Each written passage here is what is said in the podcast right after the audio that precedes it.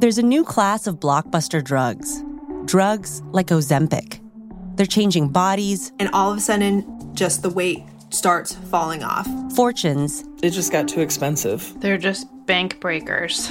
And industries. There was a lot of excitement. There was a lot of skepticism. The impact of these drugs from business to health is just beginning. From the journal, Trillion Dollar Shot. Find it in the journal feed wherever you get your podcasts. In the year leading up to the twenty twenty election, we're counting down the biggest scandals in American political history. This is number twenty-six, Abscam, an F B I sting that ended in the arrests of seven U S legislators. December nineteen seventy-nine. South Carolina Congressman John Jenrette and his friend John Stowe sat in a townhouse in Washington, D C, considering a bribe. Across the table from them was Anthony Amoroso, aide to Sheikh Yasser Habib. The sheikh had some minor immigration problems, the kind of difficulties Jenrette could easily clear up by introducing tailor-made legislation. In exchange for the congressman's help, the sheikh offered fifty thousand dollars in cash. Jenrette hemmed and hawed for a while before finally admitting he was in trouble in his home state for tampering with a grand jury. If that investigation moved forward, Jenrette confessed, his name on legislation would be worth, quote, toilet paper. Amoroso asked whether Jenrette would make the deal, provided the South Carolina investigation against him was dropped. Suddenly, the legislator became enthusiastic. I got larceny in my blood, he chortled. I'd take it in a goddamn minute. Across the table, the sheikh's aide sat back in his chair, stunned. He'd just gotten exactly what he needed to take down a sitting congressman.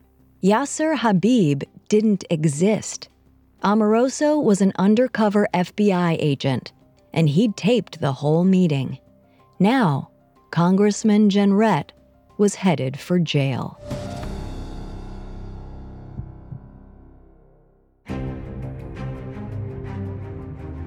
Welcome to Political Scandals, a Parcast original. I'm Richard. And I'm Kate. You can find all episodes of Political Scandals and all other Parcast originals for free on Spotify or wherever you listen to podcasts.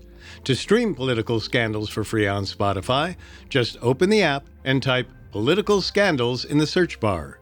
At Parcast, we're grateful for you, our listeners. You allow us to do what we love. Let us know how we're doing.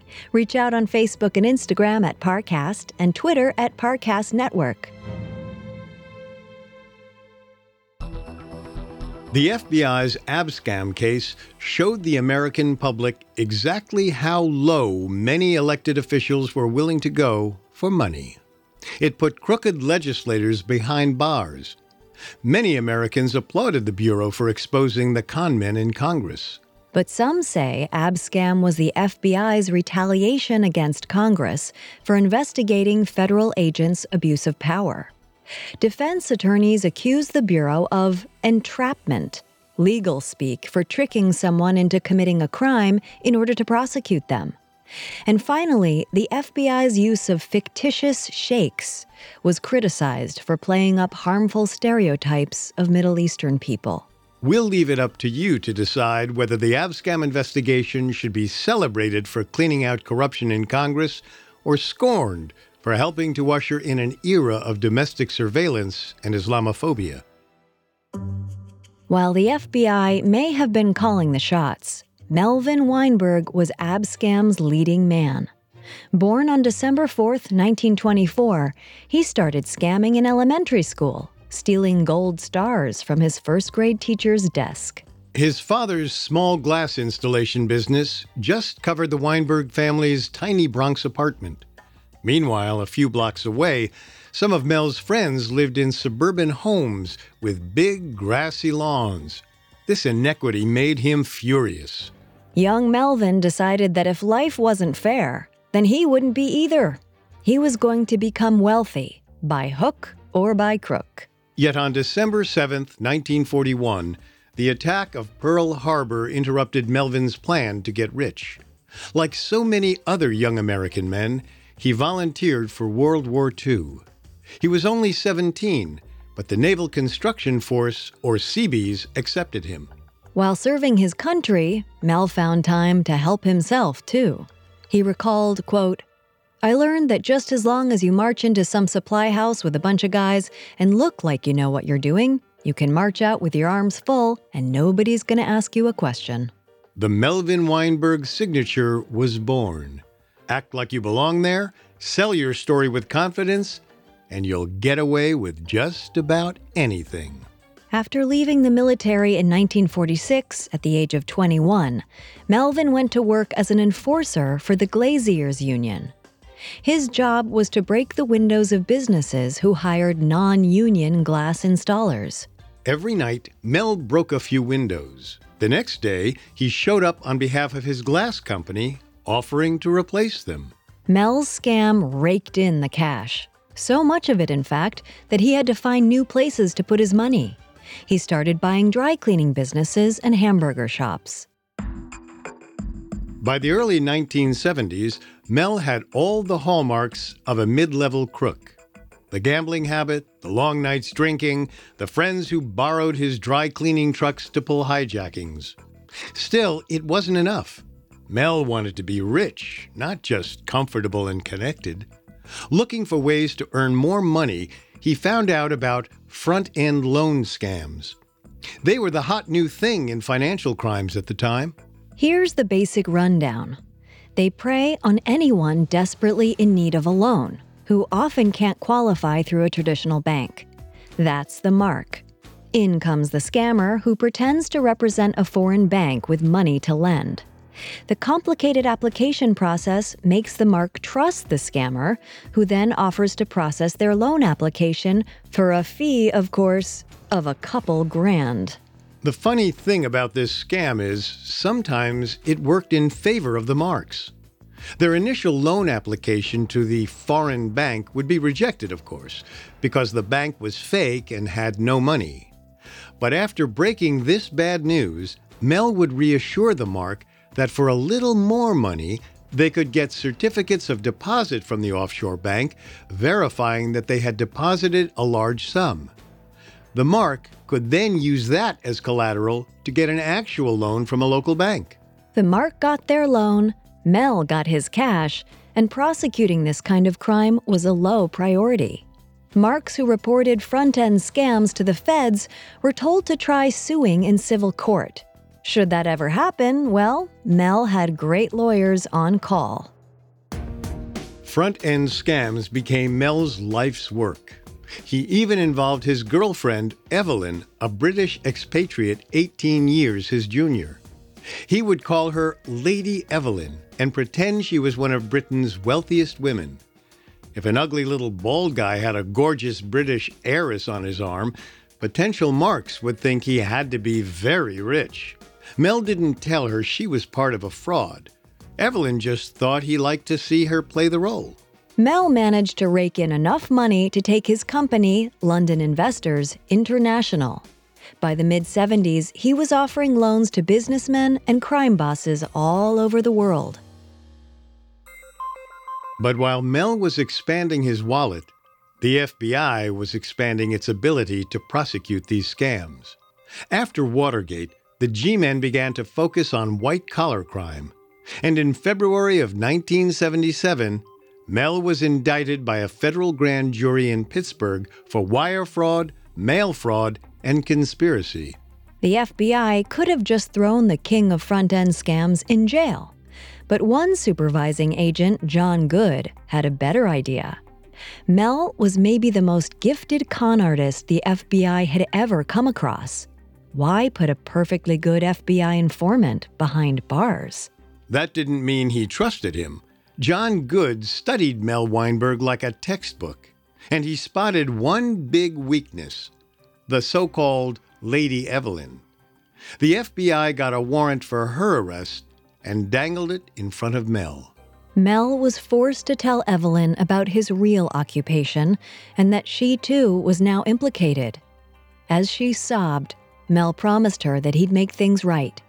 He did so by calling the F B I and telling them he'd plead guilty if only they'd let Lady Evelyn go. Of course, That was exactly what they wanted. The F B I has big plans and a long leash for Mel Weinberg. And now, back to the story. In nineteen seventy-seven, fifty-two-year-old international con artist Mel Weinberg made a deal with the F B I. If they let his thirty-four-year-old girlfriend Evelyn Knight walk free, he'd take a plea deal, even if it meant going to jail. The F B I, or more specifically forty-one-year-old supervising agent John Good, had no intention of letting Mel do time. A clean-cut, blue-eyed Bronx native just like Mel, Good was the son of a federal agent. He'd never even considered another career. Now, with sixteen years of experience under his belt, he was looking to make his name. The nineteen seventies world of high-stakes financial crimes was the place to do it. Agent Good believed Mel could be highly valuable as an F B I middleman, luring his fellow con artists into various traps. With this in mind, Agent Good sent two of his men, Myron Fuller and Jack McCarthy, to negotiate with Mel. They told the con man that he and Evelyn could both stay out of prison on the stipulation that Mel deliver other white-collar criminals to the F B I. Mel had no choice but to agree. But at first, he was far from eager to help. The way Mel saw it, agents Fuller and McCarthy were bland cops who lacked the creativity of their boss, Agent Good. They'd be of little help as he tried to snare his fellow scammers. So Mel set about concocting his own traps. Such was the invention of an unseen, wealthy Arab businessman that Mel would pretend to represent. This was nineteen seventy-seven, and OPEC, the Organization of Petroleum Exporting Countries, was a hot topic in the United States. Just four years before, the nineteen seventy-three oil crisis had sent gas prices in the U S through the roof. Anti-Arab sentiment in the U S spiked, and the archetype of the oil-rich sheikh became a pop culture boogeyman. Mel knew how crooks' minds worked, being one himself. They were always looking for a bigger mark. His imaginary Arab would be a big fish, but still a believable one. His targets would bend over backwards for it. And then, when they slipped up, Mel would hand them to the F B I. Mel even provided his own recording apparatus to tape his phone calls with targets, lest the F B I accuse him of lying about his conversations. Pretty soon, Mel and his imaginary sheikh caught their first fish. Joe Trochio, a heavy working for a front-end scammer named Fred Pro. Mel called Trochio about his Arab friend who was looking to make an investment in a criminal enterprise. Trochio and Fred Pro were quick to bite, offering to provide Mel with samples of counterfeit money they were printing. If his friend liked it, he too could invest in the counterfeiting ring. It only took Mel three months to wrap the Pro-Trochio case. By then, he'd gathered enough evidence for the F B I to raid Pro's offices, arrest them, and put both in prison for years. Supervising agent John Good was impressed. Sure, Fuller and McCarthy remained Mel's handlers, but the supervising agent started sending him leads directly. By the end of nineteen seventy-seven, Mel got a little promotion, if you will. He was tasked with investigating high-dollar crimes like art heists. Another agent, Tom McShane, asked for Mel's help in entrapping a thief peddling stolen paintings worth a million bucks. Catching the thief was no problem for Mel. He even bargained the price of the paintings down to seven hundred fifty thousand dollars before arranging a deal. The company that had insured the stolen paintings further surprised Mel with a ten thousand dollars reward, worth about forty-two thousand dollars today. By the next year, Supervising Agent Good suggested they level up Mel's operation. Now, not only would he be posing as an associate of a fictitious wealthy Arab, they'd use the full might of the F B I to back up his story. He could lure in bigger crooks with a more legitimate-seeming background story. Mel invented a new sheikh, a fictional millionaire named Kambir Abdul Rahman and registered a shell corporation to match Abdul Enterprises Limited. The F B I got a high-ranking bank official involved who would vouch for Rahman's wealth. And, as the icing on the cake, the Bureau created a real bank account for the sheikh and deposited a cool million bucks. This new operation was christened Abscam.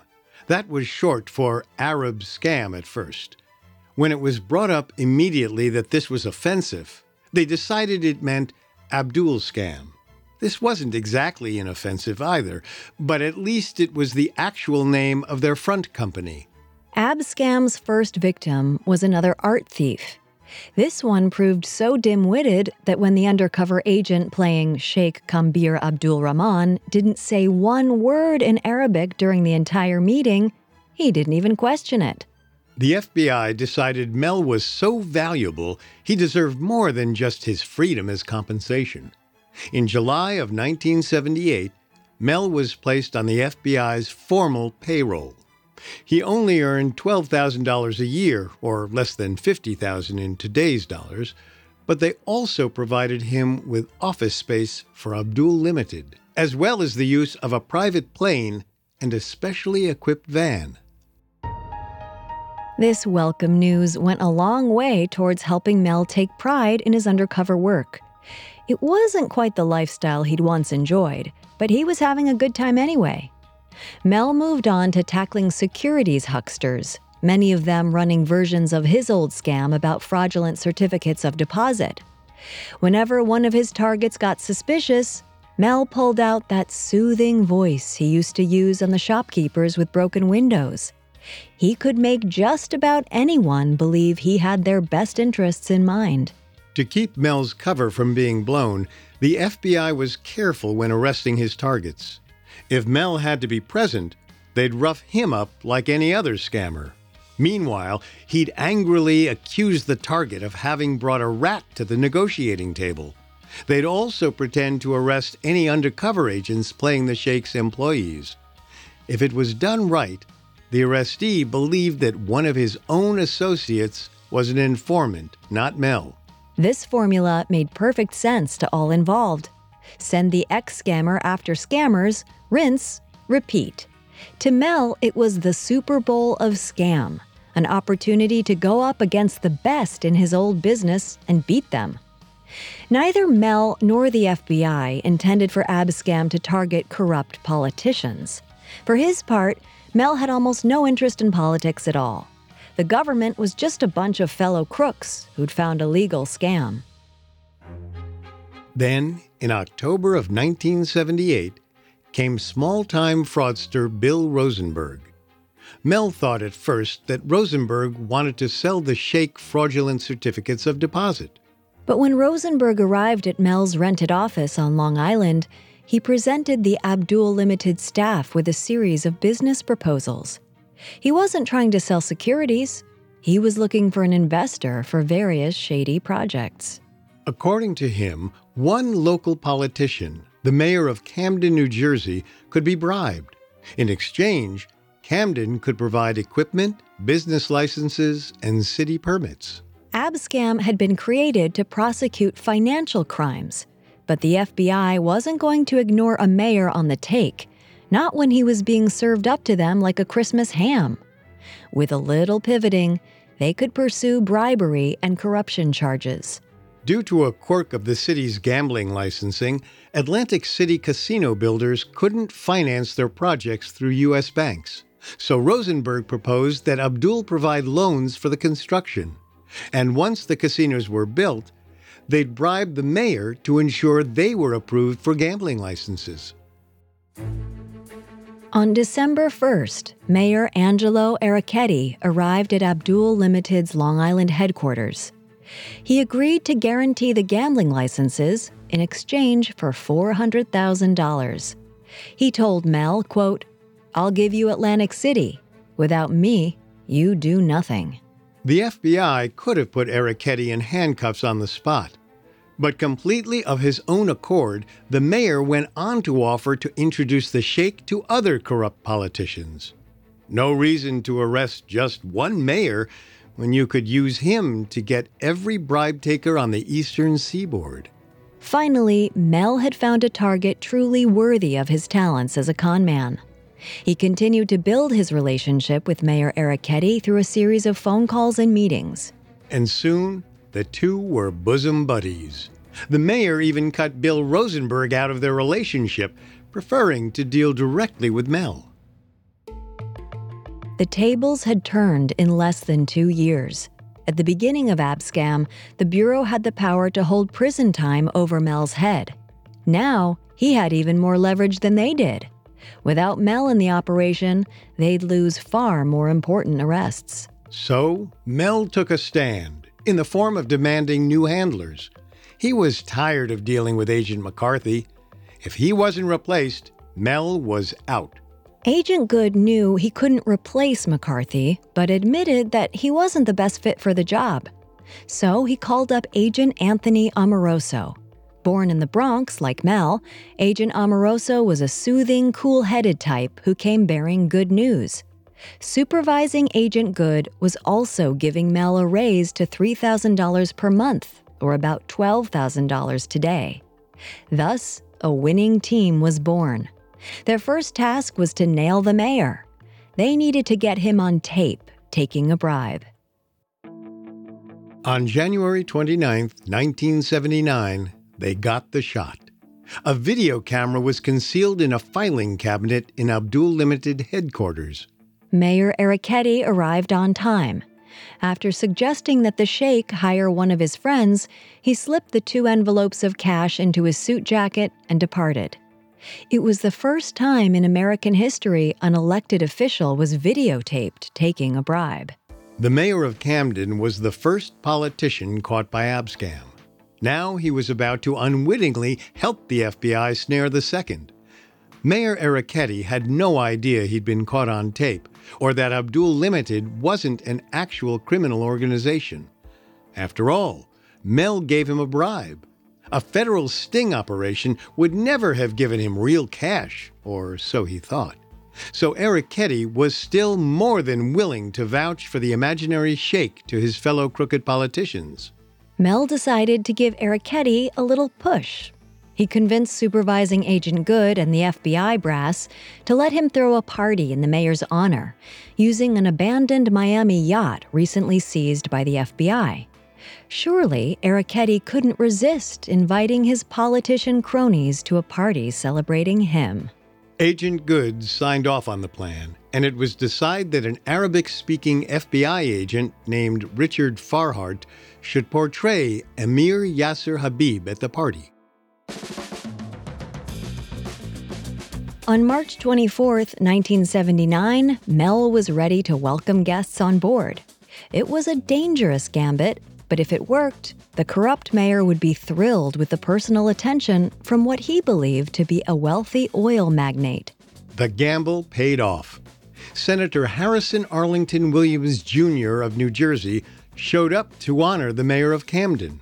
Agent Farhart turned in a prize-winning performance in disguise as Emir Habib, even presenting Mayor Errichetti with a ceremonial saber supposedly from his country.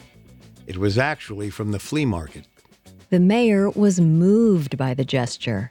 Soon after the successful party, he offered to introduce Mel to thirteen corrupt members of the New Jersey state legislature. He also wrote out a list of federal and state officials that he believed could be bought.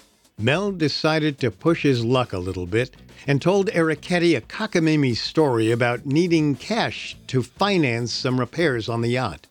They happened to cost exactly twenty-five thousand dollars, and he couldn't tell his boss about it because, you see, the damage was one of his staff's fault, and he didn't want them fired. Mayor Errichetti eagerly returned his twenty-five grand bribe to Mel, telling him to use it for the boat. Mel smugly returned the cash to the F B I to pay for the party. He was winning in everyone's eyes. Before the spring of nineteen seventy-nine was over, Mel would hook Senator Williams, too. As it turned out, just like the mayor, the senator had his own sketchy business proposal for Abdul Limited.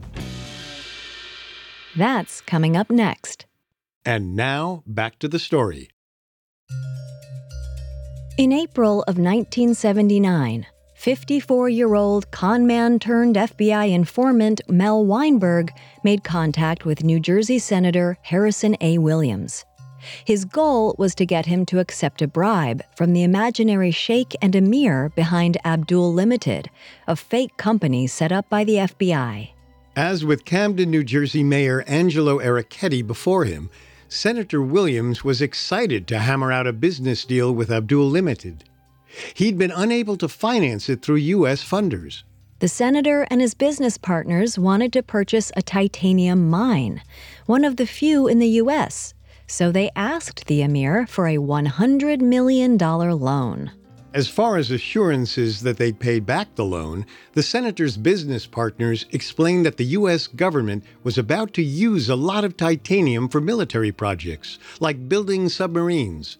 With the mine in hand, they'd easily pay back their nine-figure debt. Senator Williams also implied he'd influence the federal government to buy his titanium for their military projects. So not only was he open to bribes, he was abusing his seat in the Senate. On June twenty-eighth, Mel met with the senator again. This time, he got him to state his plans very plainly on tape. Quote, "With great pleasure, I'll talk to the President of the United States about it." It, of course, being lucrative defense contracts. The senator was offering his influence over the president as collateral to get a loan. Abscam had lucked into its first big-time Washington politician. There was nothing holding back Agent Good from seeing how many bribe takers he could snare. The whole unit became focused on using each corrupt mark to lure in the next one. In comparison to the F B I's investigations of ordinary criminals, Abscam was a house of cards. Targets had to be investigated simultaneously. If one of the politicians was arrested too soon, it would jeopardize their chances with the others. This meant a lot of stalling and waiting. Mel kept promising Mayor Errichetti that money was coming in any day for his Atlantic City casinos. Meanwhile, on the other line was Senator Williams, still expecting his one hundred million dollars loan for the titanium mine. Every time one of them got suspicious, Mel was right there to reassure them. Miraculously, they kept believing. On July twenty-sixth, nineteen seventy-nine, Agent Amoroso had an idea for how to catch even more corrupt politicians. He casually mentioned to Mayor Errichetti that Emir Habib, the character from the boat party dressed in a turban and sunglasses, was having some immigration trouble. During this conversation, Amoroso was in character as his Abscam persona, an Abdul Limited employee. The emir's war-torn homeland had become unstable, Amoroso said, and he hoped to seek asylum in the United States. Only he needed some brave politician to help him obtain that status because he didn't technically qualify. Errichetti promised to introduce the Abdul team to some congressmen who would do favors, as long as someone covered their expenses. Code for a bribe, of course. Agent Amoroso's idea was a gold mine. Once the spigot had been turned on, it was hard to turn off. Errichetti kept coming up with names of congressmen who could be bought. The F B I scrambled to keep up. They'd need video evidence of the legislators personally accepting bribes. They also needed to say on tape that they would help the sheikh and emir immigrate in exchange for the money. The next move was to rig a hotel suite with video and audio recording equipment. Then, on August twenty-second, nineteen seventy-nine, Mel met with Congressman Michael Joseph Myers, a fast-talking thirty-six-year-old Democrat representing the voters of Philadelphia. Congressman Myers was hoping to meet Habib in person, but when he arrived, Mel explained that the emir was delayed due to an emergency in the Middle East. Myers nodded sagely and accepted that excuse. Mel, Amoroso, in his role as the emir's aide, and Mayor Errichetti were there to meet the congressman. They didn't even have to propose a bribe. Myers did it for them, saying, "Money talks in this business." Undercover agent Amoroso handed over a briefcase containing fifty thousand dollars.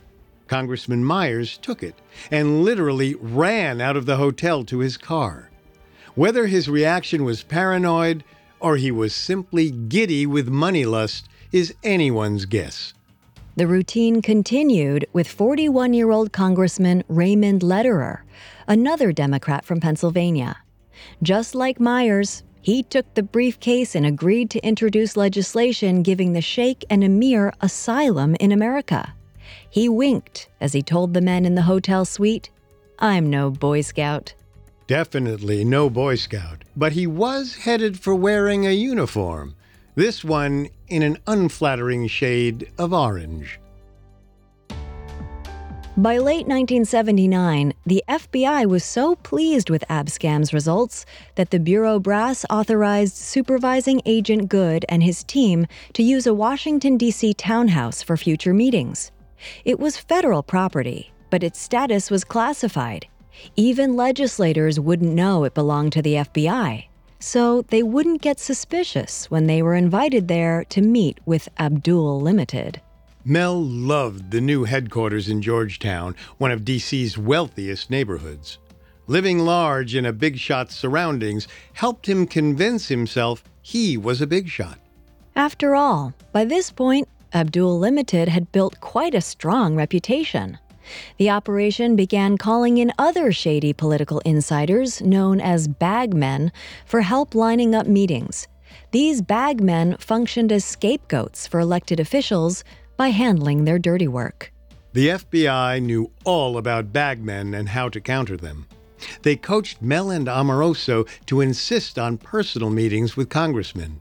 Once again, the playbook was the same.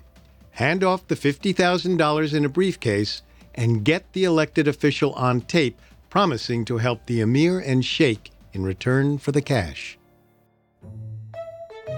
The third target came to the townhouse in October of nineteen seventy-nine, Congressman Frank Thompson, a sixty-one-year-old Democrat from New Jersey. He was an experienced politician and the chair of the House Administration Committee. He was also smarter than his predecessors. At first, he suggested investing the fifty thousand dollars in his district rather than paying it to him directly. Then, when Mel and Agent Amoroso pressured him to take the briefcase, he refused to touch it. It wasn't that Thompson was clean. He just had a protocol for avoiding trouble. He wanted the briefcase to go to his middleman, Howard Criden. Amoroso refused to make the handoff to Criden until he had Thompson on tape. He needed a recording that had the congressman promising to introduce a private immigration bill in exchange for the bribe. It took two meetings and plenty of negotiation in between to get him there, but finally he folded. The cash went to Criden, but Thompson was caught regardless. Variations of the same gambit worked on the next few targets, too. Another one of Criden's associates, Congressman John Murphy, a fifty-three-year-old Democrat from New York, was implicated despite his refusal to personally touch the bribe money. His presence at the meeting alone was plenty of evidence for the F B I. Then came Congressman John Jenrette. He was a forty-three-year-old South Carolina Democrat, best known on Capitol Hill for his across-the-aisle marriage to Republican opposition researcher Rita Jenrette. It was also John who once said, "I've got larceny in my blood." And so he did. Jenrette sent one of his associates, John Stowe, to collect the bribe. The congressman slipped up, though. He called Mel to acknowledge receipt and thanked him for the money. The call was taped. Last to take the bait was fifty-five-year-old Florida Congressman Richard Kelly, the only Republican to fall for Abscam. On January eighth, nineteen eighty, he came to the F B I townhouse with Gino Cusio, a cold-blooded mobster who scared even Mel. Kelly wanted more than fifty thousand dollars, so the men offered him a twenty-five thousand dollars down payment on a future two hundred fifty thousand dollars bribe. Craftily, Kelly waited until his mob associate was out of the room. then stuffed the cash in his pockets.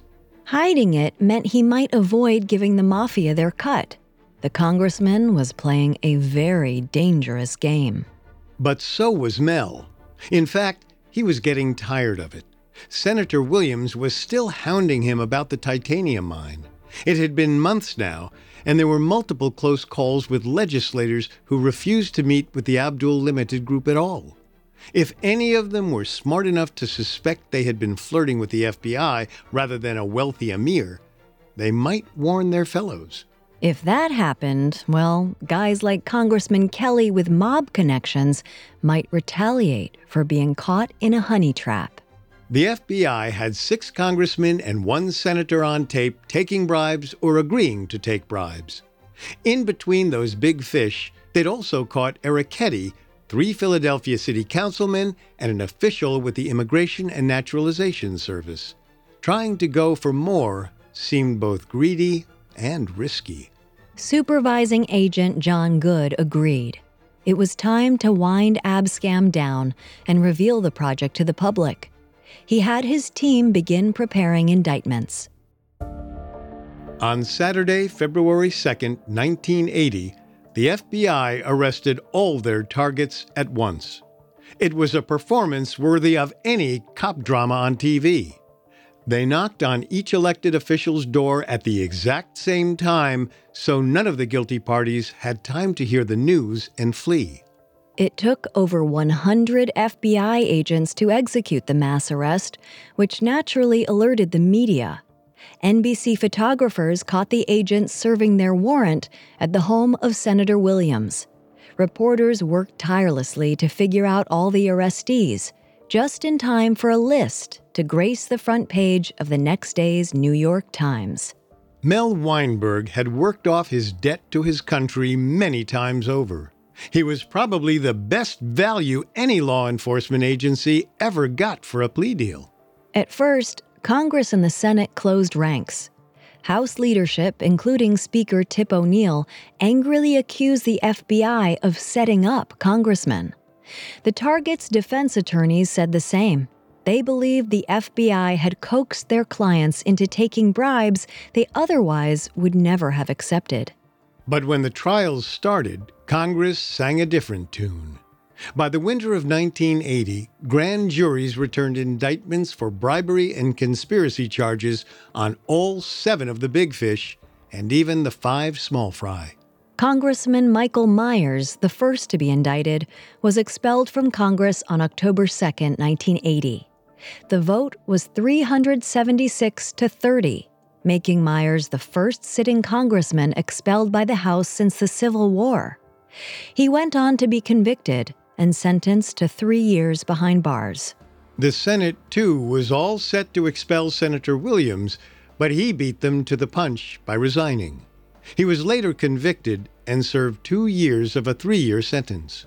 Williams was the first senator in over sixty years to do time. Following suit, Frank Thompson and John Jenrette also resigned from Congress. Jenrette was also lucky enough to get a sentence of divorce from his wife, Rita. Raymond Lederer, too, resigned, while John Murphy and Richard Kelly lost re-election campaigns after being indicted.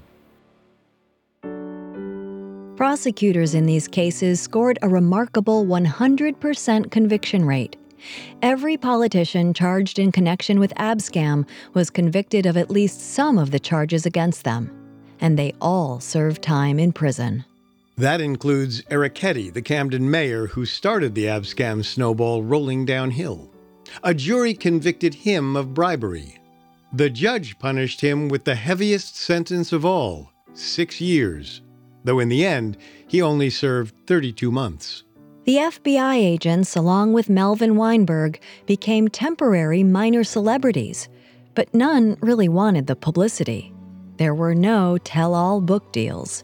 In fact, the most information the country ever got from inside the F B I about Abscam came from a Freedom of Information Act request. In response to that request, the F B I revealed an archive of newspaper clippings and letters from the public, most of them supportive of Abscam. Over the years, though, several lawsuits were filed by the convicted public officials accusing the F B I of entrapment. All were unsuccessful, but some questions still linger. It's hard not to wonder, were all of those politicians really corrupt all along? Or was Mel just such a good scammer, he managed to corrupt them? Mel himself was asked this question in nineteen eighty-one on C B S's sixty minutes. He replied with one of his favorite sayings, "You can't con an honest man." If that's true, Mel's life's work proves there might be far fewer honest men in politics than any of us would like to believe.